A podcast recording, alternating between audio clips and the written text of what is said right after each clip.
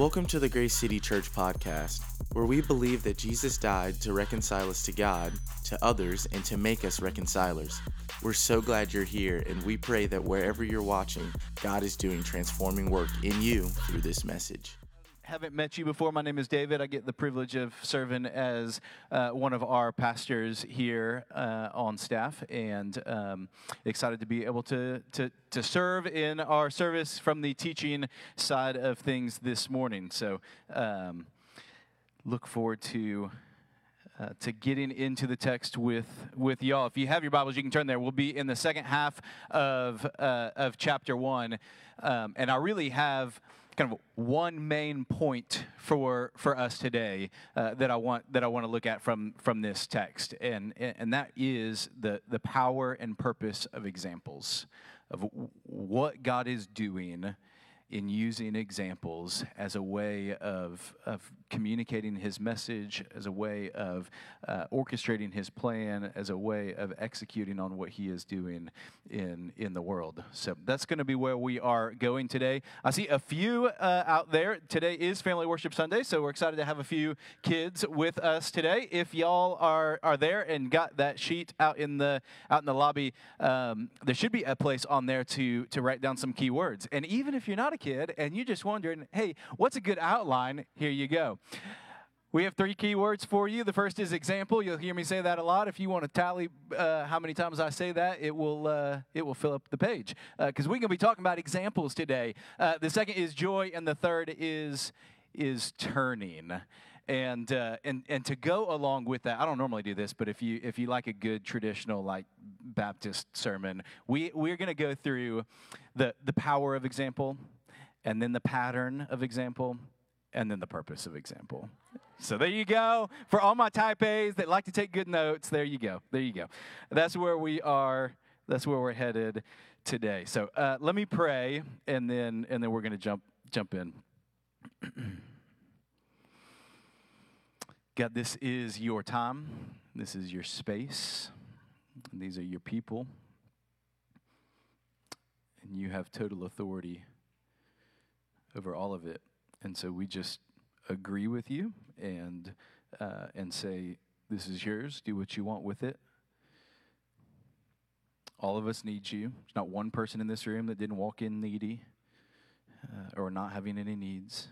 All of us are needy. All of us need something from you right now in this moment. And you are aware of each one of us individually and personally and intimately. And so I just pray that you would use this time to speak to your people that your word wouldn't return void, that you would use me how you see fit. All right, so we're talking about examples. I want you to think, uh, I got a question for you at the, here, here, at the beginning. I want you to think of something that you're good at, something that you feel like, yeah, that comes naturally to me. Like when I, when I went to go do that, I could do it. You might have gotten better over time, but, but, but you, can, you can do it. What, what, what's something that you're, that you're that you're good at. Uh, we we um, we went just a couple couple weeks ago. Have, have any of y'all gone to that Van Gogh experience that was traveling around? Yeah, one, one, two. Okay, couple. All right. So um, the idea is it, it's this weird like. Uh, uh, walk through exhibit where they take Van Gogh paintings and and uh, put them up on the walls and on the floors and on the ceilings, and it's and it's everywhere, and um, and it's really like you're walking into the. I mean, it's really a, a it's hard to describe, but it's a really cool experience. Um, it's like you're walking into these paintings. But at the beginning of it, there's a little bit of history, and so you think of this guy. I mean, I'm not an art art historian by any means. I don't I, I don't I don't know much, but I, but I certainly know of this guy, and he seems like if there's if there's somebody who's just naturally good at something, he's he's probably on the list, right?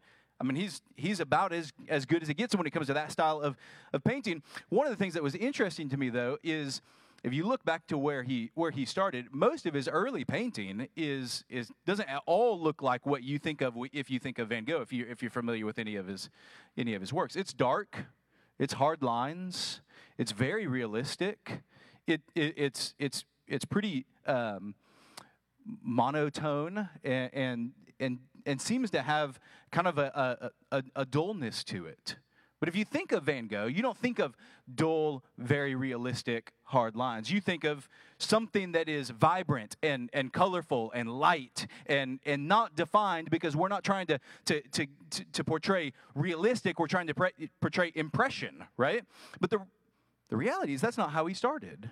This guy that we would say is an expert and one of the most natural actually you can watch his in, in, in his paintings you can watch the transition happen as he moves from where he was living down into paris and then other parts of france and he gets around impressionist painters. He's this guy who is the, the natural in a lot of ways is just an imitator. Now he built on it and and became even greater but him becoming great was following examples. And so I, I, just want to ask, as you think about what's something that you're good at, I want you to think about how did you learn that thing? Who showed it to you? The reality is, we learn everything by example. We're always imitating. We might be adapting, we might be making small changes, but we're always imitating. There's something really powerful in the human example. And there's something really, really purposeful in the human example. And so I want to look today, this, this text really, really shows it to us at how how example worked in this one church's life and how they how they went from uh, not knowing to having an example to follow to then becoming an example themselves. And and, and i hope we can see not just uh, the history of what happened in this in this setting but also how how that affects us or how that how that should affect affect us. So um, if y'all remember, Plunk introduced us uh, to the Thessalonians last week in our first week in the in the series. Uh, you can read about his interaction, uh, Paul's interaction with the church of Thessalonica in Acts 17. Paul's traveling right on his second missionary journey. He goes through modern day Turkey, which is Asia Minor, Galatia, and, and he gets kind of to the to the northwest corner of it, and and deciding whether to go north and east or or go west. And Acts 16 records he he has this vision, uh, the, the, the saying go, go west to Macedonia. Macedonia would have been the region there. And so the first city that he goes to is Philippi, and, and that's where he's imprisoned. And then the second city in Acts 17 that he, that he goes to is, is Thessalonica. And he's there for a couple weeks. And then, as Paul talked about last week, he's, he's run out of there pretty quickly. Three or four weeks he's there, and then he's run out um, because, of, because of persecution. Um, so let me read the text, and then I want to show you all a map and, and try and put some of these things just kind of in a, in a picture for y'all. Um, starting in verse, fa- verse 5, midway through verse 5. It says, You know how we live. That's Paul, Silas, and Timothy, those who are writing. You know how we lived among you for your sake. We came, we lived with you, we were there for three or four weeks. You know how we, how we lived, and you imitated us. You became imitators of us and of the Lord. For you welcomed the message in the midst of severe suffering with joy given by the Holy Spirit. And so you became a model to all the believers in Macedonia and Achaia the Lord's message rang out from you not only in Macedonia and Achaia, your faith in God has become known everywhere. Therefore, we don't need to say anything about it, for they themselves report what kind of reception you gave us. They tell how you turned to God from idols to serve the living and true God and to wait for his Son from heaven, whom he raised from the dead, Jesus, who rescued us from the, wrath, from the coming wrath. Can you throw that map up there? All right, so you can get an idea. This is modern day Greece, would have been ancient Greece. Um, you can see Italy over there on the left.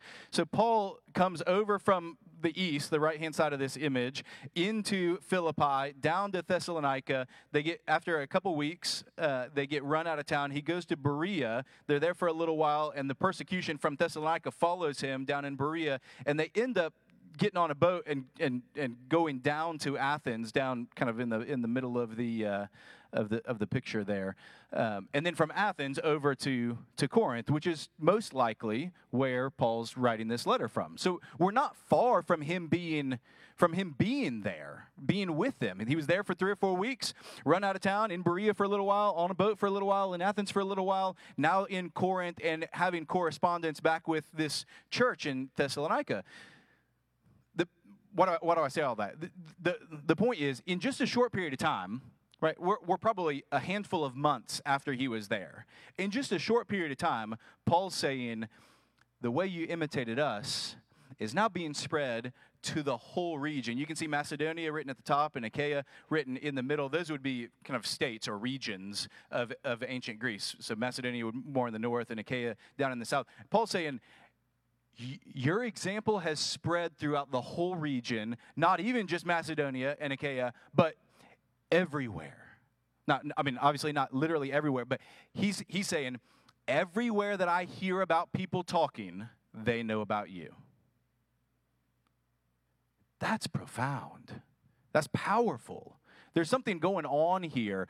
Uh, and and I, I really want to look at two, two aspects. So, the power of example from this text we can see is, is, is at least twofold, right? The first, he says, You became imitators of us and of the Lord for you welcomed the message in the midst of severe suffering with the joy given by the Holy Spirit, and so you became a model to all the believers in Macedonia and Achaia.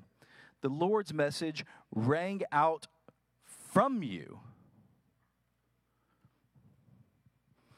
Now there's no there's no record of what they're saying at this point. He's just recording how they're living. But he says the Lord's message rang out from you. The power of example seems, seems to me that, that God literally embodies our lives and speaks to others through it. He comes into the life of his people and it becomes an embodiment of what God is trying to say to the point that somebody could say, because they didn't just hear me, but they saw me, they could say, God spoke to me. I, I hope, I hope, I hope we can, we can just sit for a second and realize how incredibly powerful that is that the creator of the universe would speak to others through the way that you live. That's profound. That's significant. And not just speak to others, but it says speak to others in a way that Paul then goes on to say, so we don't have to say anything. The example has decreased the need for explanation. The living example has become the message of God to the point that those that they're trying to explain things to no longer need further explanation. They've seen the example. A lot of times we can think of following Jesus or, or be, being a Christian or, or trying to live what, what God is saying as, as things that we need to, to, to know. I, I, I have to believe the right things. And, and, and certainly there is power in the word. I'm taking 30 plus minutes of your time today to just speak. But this text is saying I, should, I would be able to speak less if there's a good example. Because the example decreases the need for explanation. The living example becomes the message of God. There's power in example. There's two words that I really want to highlight here uh, in this in this little passage. The first is in verse six. It says, "You became imitators of us." You became imitators of us. When I think of imitation, I usually don't think positive. I don't know about you, but uh, maybe that's just a connotation in my mind or the context that I come from. But most of the time, if somebody said, You're imitating me, that's a negative thing. And sometimes you, you would say, That's an imitation. You would, you would say, Okay, so it's not that important, it's not the real thing. That's not the way that this is being used here. The way that it's being used here is we are all imitating something. Paul's saying, You imitated us. The point is, nobody's not imitating.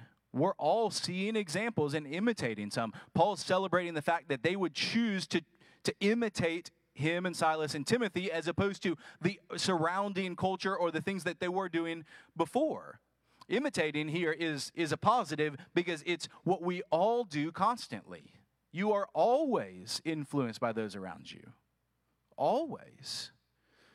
the second word that I want to draw your attention to is translated in, in, uh, in the NIV here as, as model in verse 7. It says, And so you, you became a model to all the believers in Macedonia and Achaia. That word model uh, at different places in the in the New Testament is translated as example or standard or pattern or type, which which is the Greek word. The Greek word here is tupos, where we get the English word type. And maybe if, if, you've, if you've ever read or done any biblical studies, maybe you've heard the idea of types or typologies. I've heard um, uh, one uh, pastor define types as promised shape patterns.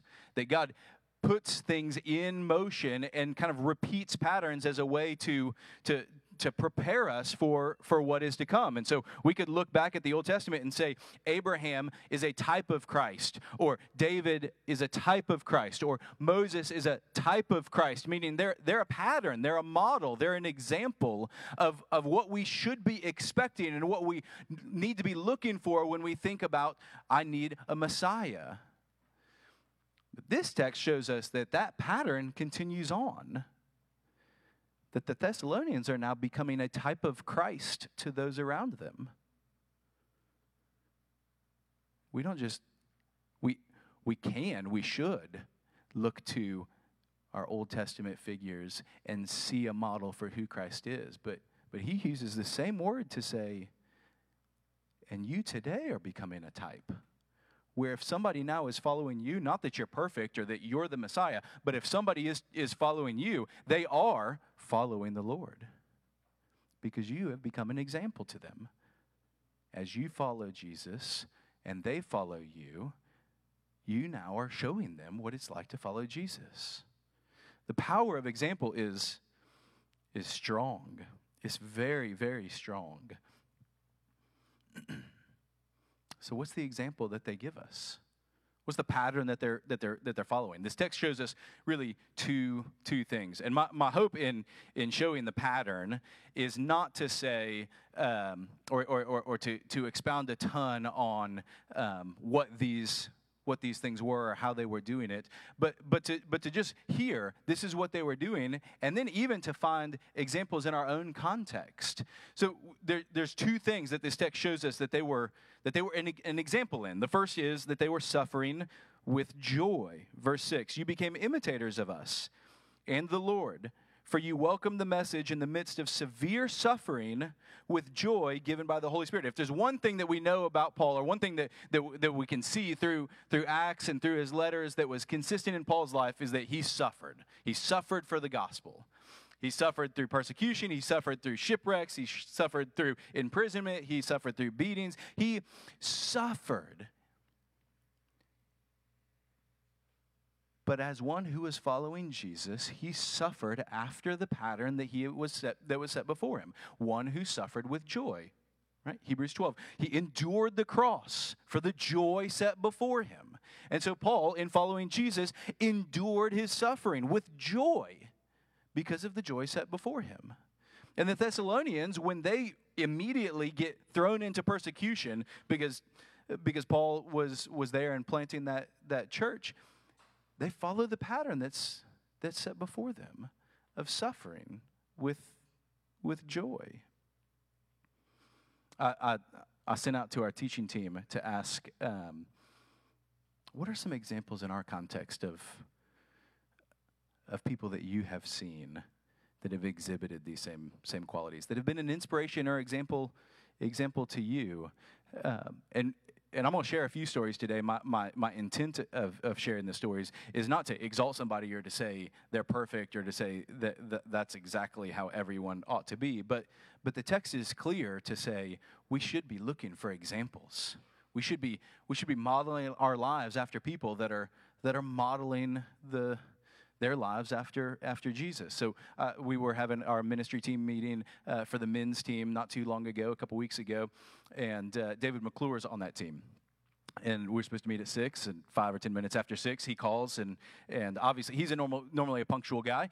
Uh, so five or ten minutes after six, I get a call from him. Uh, I know something something's up. He says, "Hey, I'm going to be a little bit late. I just got in a car wreck."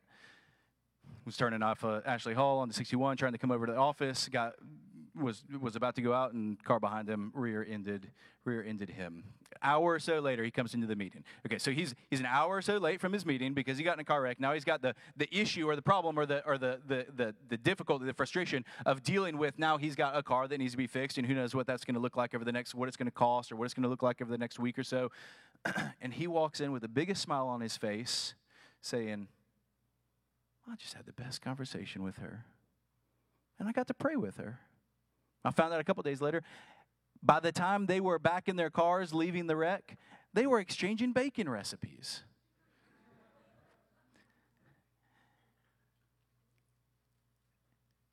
I'm not trying to put David up on a pedestal. I'm just trying to say there's an example worth following of suffering with joy, of seeing a circumstance that would be and is a frustration to all of us and him recognizing, but through this suffering, I might have the opportunity to experience the gospel, and he did. One of the members of the teaching team uh, emailed back to me and reminded me of um, when I asked about this of uh, Chris Singleton. Some of you might know that name. He is um, the son of one of uh, the women that was um, that was killed in the the Emanuel Nine and I hadn't I hadn't thought about uh, him, um, but she sent me a couple links and was telling me about how the, how he has impacted her kids. And and I, I, actually we we have one of his one of his children's books at our house. He's impacted my kids. And I was listening to some talks that he's given online and poking around on his website and his social media. This is a guy who has experienced the the depths of suffering and enduring it with joy. Not because the pain is gone, but because the pain and the suffering is not hopeless or, or, or purposeless, but that God works through our suffering and, and can produce joy. I was listening to, to, to one talk that he gave where he was speaking about this campaign. He's turning what happened there into this opportunity. To, uh, he started this campaign called Love Your Neighbor into an opportunity to impact kids and, and, and young people with, with this message of the gospel, the, the, the idea that, that, that there shouldn't be hate and division, uh, especially uh, along ethnic and racial lines. Suffering with joy. We need to look for examples like that. Literally, what, what, what is being written about in this text in 1 Thessalonians, we could, we could say has happened here because of that same situation. The persecution that happened in a church in our city has literally become a model and example for the world. And Chris is a part of that. Pattern of example, suffering with joy. The second pattern that they that they showed or that they gave us a couple verses later picks up in verse 8 it says the lord's message rang out from you not only in macedonia and achaia. Your faith in god has become known everywhere. Therefore we do not need to say anything about it for they themselves report what kind of reception you gave us. They tell how you turned to god from idols to serve the living and true God. They tell how you turned to God from idols to serve the living and true God. Our context is a little bit different. We don't have, uh, or most of us don't have, um, figures or figurines or uh, carved images that we that we worship to, but but our world is just as full of idols. And you and I all interact with many of them every day. And the example that was set before them was, was Paul turning from idols to serve the living God. And now the story of the church of Thessalonica is that they heard the message of Jesus and turned from their idols to serve the living God. And now that message, that, that turning from idols to serve God was was so radical that everybody in the area is saying, Can you believe those people? They gave up this, they gave up that, they turned from this. That, that message is being spread not by the proclamation, but by the example being lived out. So I was thinking of what's, in, what's, what's a modern example of this? And this, th- this, one's, this one's close because um, he's become a really good friend over the last year or so. Um, and I asked him if, I, I asked all these people if I could share stories. Um, many of you know Mark Zara. He's been a part of our community for, for the last year or so. I asked him if I could share some of his story today, as it's been an example to me and an inspiration to me. When I get around him, I want to follow Jesus more. Uh, and I asked him if it'd be okay if I shared a little bit of his story, and he wrote back, Nobody lights a lamp and puts it under a bowl. Made me tear up, made me excited. Made, made all the more reason to, to, to want to show you. Not that this guy's perfect, but just an example. Mark a couple years ago was was um, I asked him, "How would you describe the idol that you were, or the idols that you were that you were serving?" And he said, "I would I would describe it as as the idol of self. I worshipped me. I worshipped me in every way possible. But it manifested itself in addiction, alcohol, and other manifested itself in, in a, a, a, worship of money and career and business in a way that, um, that was very self seeking. It manifested itself in, in a, a, a marriage that was, um, as, as he described, on its, on its last leg, was, was, was at, the, at the brink. and through a long season of, of, of feeling like hitting rock bottom and not knowing what was going to be going to be next, he told me, on January 7th, 2021, he listened to a message on a sermon on idolatry and was convicted to the core. And at that moment, everything began to change.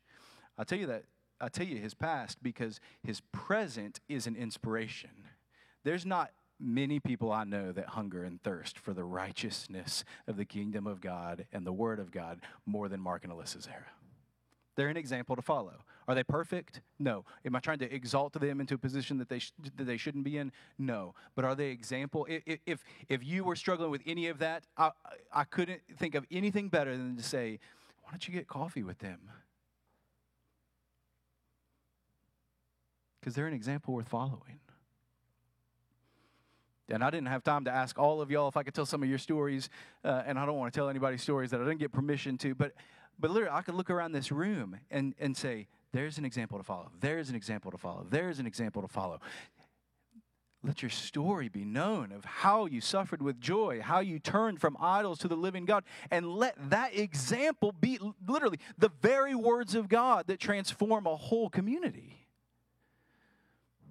There's examples all around us, there's patterns everywhere for us to see what God's doing and how He's working. So I want to finish with with with the purpose. Why? Why does God work through human examples? Now we, you can answer that, that you can answer that simply and say, well, it gives us something to follow. It gives us we can learn. God speaks through that. There's there's there's power in examples. We're all learning how to how to do things. We're all we're all growing, and so we need examples to follow. But but why did God do it that He's God? Like He doesn't have to work through humans. If he doesn't want to, why, why, why has God seemingly bound his message so much to human example?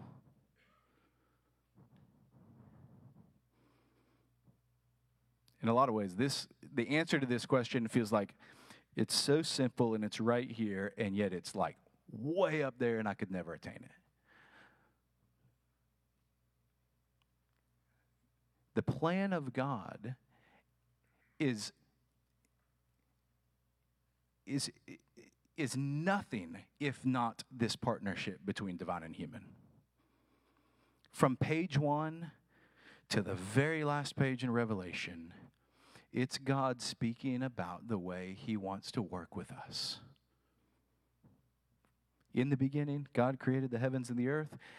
And on page one, he makes humans and says, We're going to do this together. You're going to rule with me, have dominion, rule, subdue. Right? You are going to be my divine, delegated, designated, royal representatives to go be, be my work. I'm going to do things in this world, but it's all going to be done with you, through you, together. This, this divine human partnership is who God is, so much so that he became human.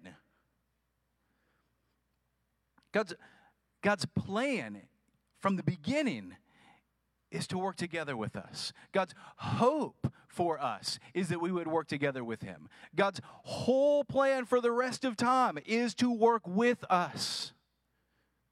It's not some divine being out here that I kind of get a little bit. I mean, in some in some ways, God's infinite, right? So I'm just attaining to this little tiny fraction of Him that I can that I can see and know and understand. And yet, at the same time, everything that God's revealed about Himself is it's you and I together. It's us. It's humanity that I long to work with and to be with. So much so that when I take my message and spread it so everybody can know it, I'm going to do it through y'all. I could make the rocks cry out. The heavens do declare the glory of God. But my plan is you. Does he need us? No. But in some ways, that question's irrelevant. He wants us. He wants us. He wants us. It should make you look around this room and say, wow, these people are really important. You should do that right now. Look around the room and just think how important that person is you're sitting next to. God has committed himself that you would know him through them. That's unbelievably profound and in some ways so simple, but in some ways so great that I feel like I'm just barely grasping at that reality of how much God desires to do things with us. If you want to know Him, love Him, follow Him, He says, look to examples. I work through people. Find people that are following me and follow them. They won't be perfect, they'll screw up, they'll let you down, they'll probably hurt you along the way. But I'm not doing it any other way. I am committed to this partnership with people. So much so that when God says, How am I going to save the world? How am I going to be with my people? It's, I'm going to become human. I'm going to come out of heaven and humble myself, take on the form of a human, not just a normal human, but a human in the form of a servant, and live with them. It's amazing. You are unbelievably important. Unbelievably important. Let me close with just a little bit of application.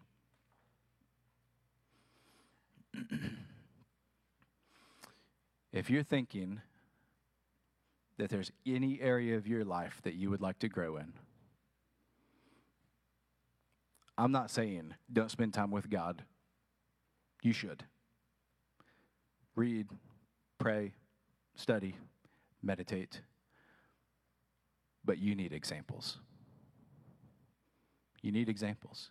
If there's any of your area of your life that you're thinking, I want to grow in this. God's calling me to do this. I want to I want to see this change. You need examples. You need to find people around you and follow them. Model your life after them. Not not to not to make them the god, but to but to say there's an example of what it looks like to follow Jesus. And if I want to see what it, what Jesus would do, i have been given this representative of the kingdom to model my life after. You need examples. Have you seen, uh, uh, our, our church has just started these new community groups. As you look at your community group, you should be looking around the room saying, These are my examples that God's given me.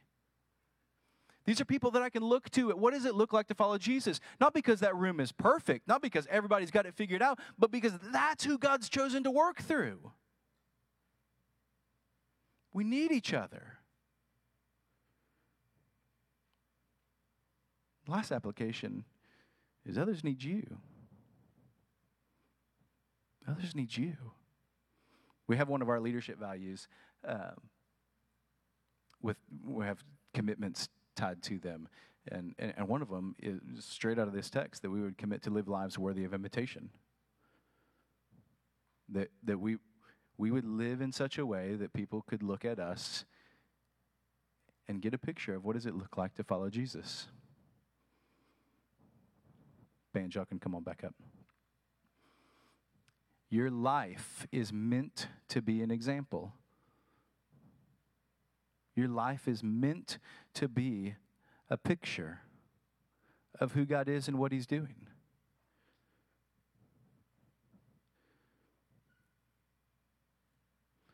News should spread about what God is doing in your life to the point that people don't even have to talk quite as much because they see the way you're living. Not because you're perfect or because everybody ought to be just like you, but because you're following Jesus in a way that somebody could say, okay, there's something, somebody to follow. We're going to close our, our, our, time today with an opportunity to, to take communion. And, and there's uh, part, part of taking communion is, is ministering and reminding us of the greatest example of the greatest human if, if, if, we're to, if we're to think about what does it look like to be to be the, the best picture of what God created me to be there's there's no greater picture than what we're about to about to take right here that somebody would love others so much that he would sacrifice himself and be willing to suffer for them when we take communion we we proclaim the example that we long to follow God wants to, to, to change our lives through human example. And there's no greater example than the Lord Jesus. Thank you for listening to the Grace City Church podcast. Whether this is your first time with us or you find the Lord moving you to engage differently or just learn more about who we are, we encourage you to find us at our website at www.thegracecity.com to explore all of the ways that you can give, connect, and engage. Thank you again for being with us. Now go live as image bearers of the King.